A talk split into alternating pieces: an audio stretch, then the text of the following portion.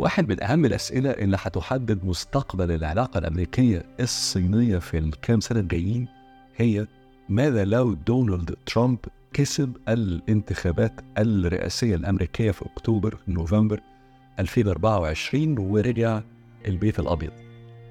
وفي عدد من المفكرين في ال think tanks في جرايد أمريكية متابعة بدقة قوي الانتخابات الأمريكية والتحضير لها وما شابه كتبوا في هذا الموضوع كان أشهرهم مؤخرا والتر راسل ميد في الواشنطن بوست وغيره يعني. وأغلب التقديرات للناس اللي متابعة القصة دي قوي بتقول إنه إذا كان هناك إدارة ثانية لدونالد ترامب غالبا هيكون ليها ثلاث أو أربع ملامح رئيسية. الملمح الأول إنه إذا دونالد ترامب كسب الانتخابات الرئاسية في نوفمبر 24 غالبا إدارته هتكون بتاعته هو.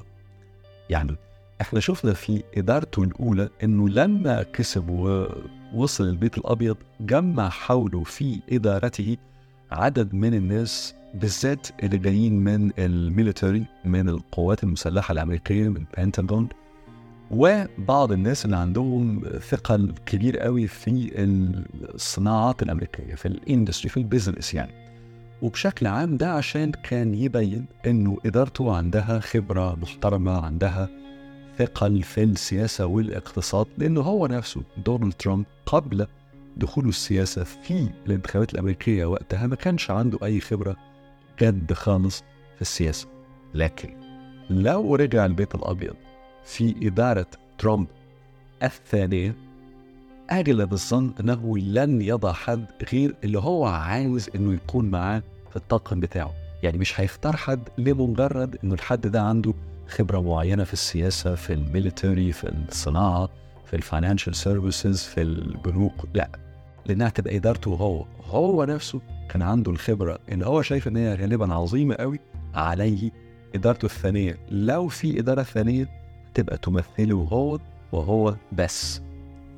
الملمح الثاني إنه إذا كان هناك إدارة تانية لدونالد ترامب غالبا هتبقى صوت هذه الإدارة عالي قوي وفي assertiveness كده في شدة في تقريبا كل الموضوعات ممكن حد يقول ما ده شيء طبيعي يعني دونالد ترامب في إدارته الأولانية وحتى وهو خارج الحكومة صوته عالي وبيتكلم في كل الموضوعات تقريبا بحدة ده صحيح لكن نضع في الاعتبار إنه في السنتين اللي فاتوا 2022 2023 هناك عدد من التحقيقات القضائية الجد قوي اللي فتحت ضد دونالد ترامب اللي غالبا إنه إذا رجع البيت الأبيض هيكون عاوز إنه يغطي عليها ولو حتى في ناحية السرد السياسي.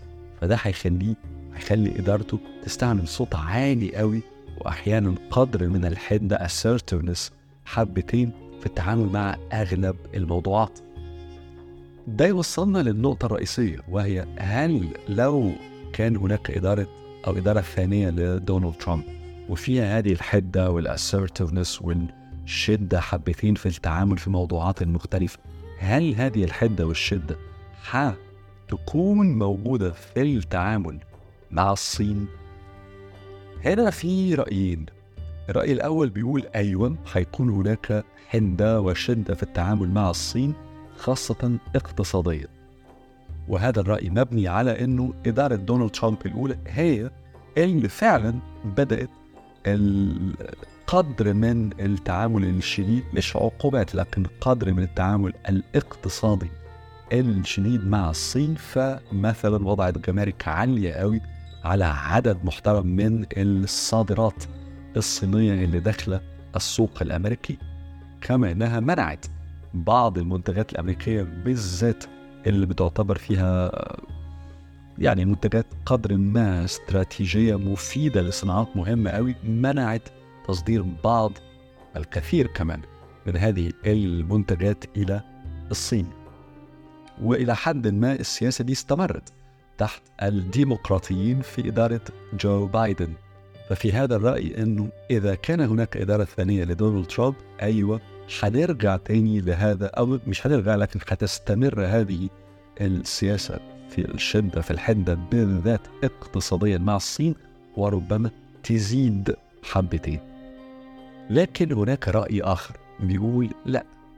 دونالد ترامب يميل قوي إلى عقد صفقات كبرى سواء صفقات اقتصادية كبرى أو سياسية كبرى. وحنفتكر أنه وقت إدارته الأولى كان في عدد من الأفكار حول صفقات سياسية كبرى. وطبعا ليس هناك صفقة سياسية لأمريكا أكبر من صفقة مع الصين. صفقة بين دونالد ترامب كرئيس لأمريكا وتشي جون بينغ كرئيس للصين. إذا حدثت مثل هذه الصفقة دي هتبقى تغير مهول في الإطار العام للجيو استراتيجي للعلاقات الدولية في العالم كله مش بس في بحر الصين الشرقي بحر الصين الجنوبي آسيا لا في العالم كله. لأن المواجهة البادئة ما بين أمريكا والصين هي الملف الاستراتيجي الأهم في الدنيا كلها على الأقل في العشر سنوات القادمة. الملف الآخر في العلاقات الدولية اللي عليه العين قوي قوي طبعا هذه الأيام وسؤال كبير حول إذا رجع دونالد ترامب إلى البيت الأبيض هيبقى موقفه فيه إيه؟ هو الحرب على في أوكرانيا. هذا الملف هو كان الملف الرئيسي في السنة ونص اللي فاتوا ما بين أو في المواجهة الكبيرة قوي ما بين مش بس هنا أوكرانيا فيرسز مقابل روسيا ولكن التحالف الغربي كله أمريكا وأوروبا وحلفائهما والناحية الثانية الدول اللي بتساعد أو لها قرب من روسيا اللي من ضمنها الصين. أغلب التصورات هنا وهي قائمة على حاجات بيقولها دونالد ترامب نفسه إنه المساعدات الأمريكية الكبيرة والتقيلة قوي. لأوكرانيا في السنة ونص اللي فاتت هتقل إذا كان هناك إدارة ثانية لدونالد ترامب. اللي يهمنا من ده قوي هو التبعات وأهم تابعة لذلك تهمنا على المستوى الاستراتيجي قوي هو التأثير على أوروبا. لأنه إذا المساعدات الأمريكية لأوكرانيا قلت إذا كان هناك إدارة ثانية لترامب فده بينقل عبء المساعدات سواء عسكرية أو اقتصادية أو مالية إلى أوروبا إلى الاتحاد الأوروبي ودوله.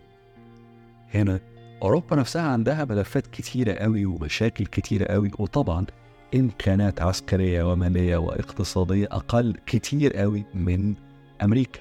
فده معناه إنه هنا في عبء سياسي جديد وتقيل قوي هيبقى على أوروبا وهذا في حد ذاته له تداعياته. النقطة الثالثة أو الرابعة في العلاقات الدولية في الجيو استراتيجي إذا كان هناك إدارة ثانية لدونالد ترامب هي هيحصل إيه؟ للناتو لحلف شمال الأطلنطي.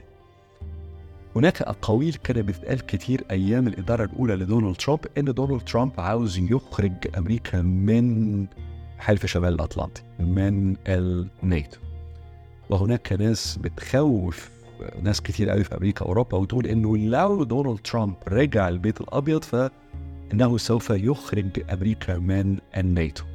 أنا أتصور إنه ده صعب قوي إنه هو يحصل.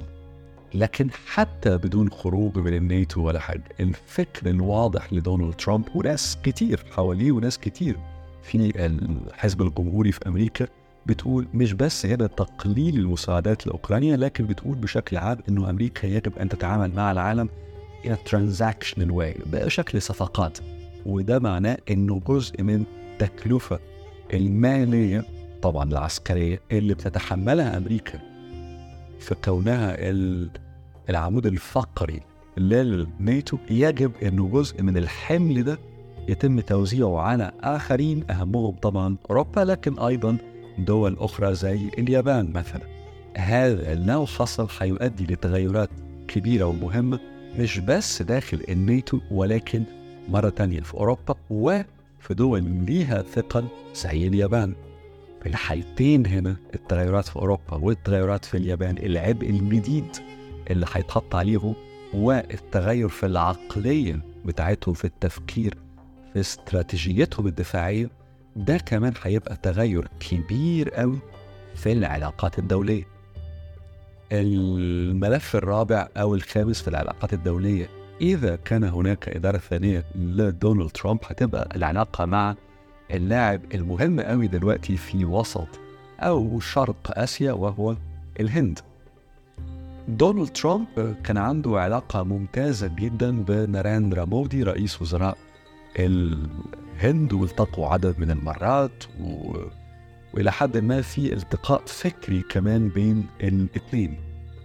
وعلى فكرة ناريندرا مودي عنده انتخابات في 2024 وغالبا غالبا حزبه هيكسبها وعليه غالبا إنه ناريندرا مودي حيستمر كرئيس وزراء للهند.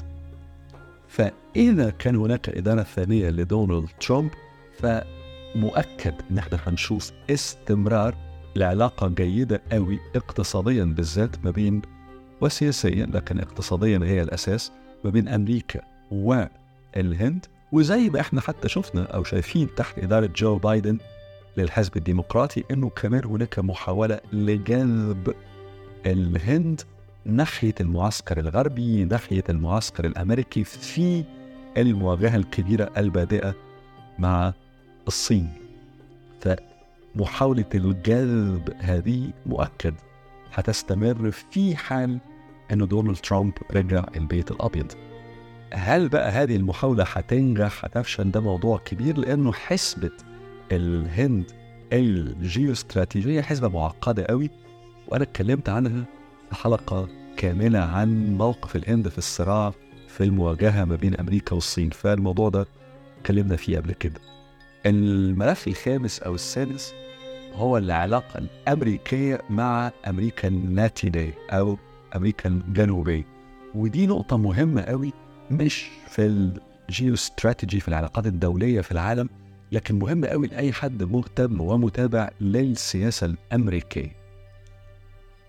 واحد لأن ملف أمريكا اللاتينية مرتبط جدا بملف الهجرة في أمريكا اللي هو واحد من أهم الملفات السياسية في الولايات المتحدة الأمريكية بشكل عام وبالذات في الأجندة السياسية للحزب الجمهوري.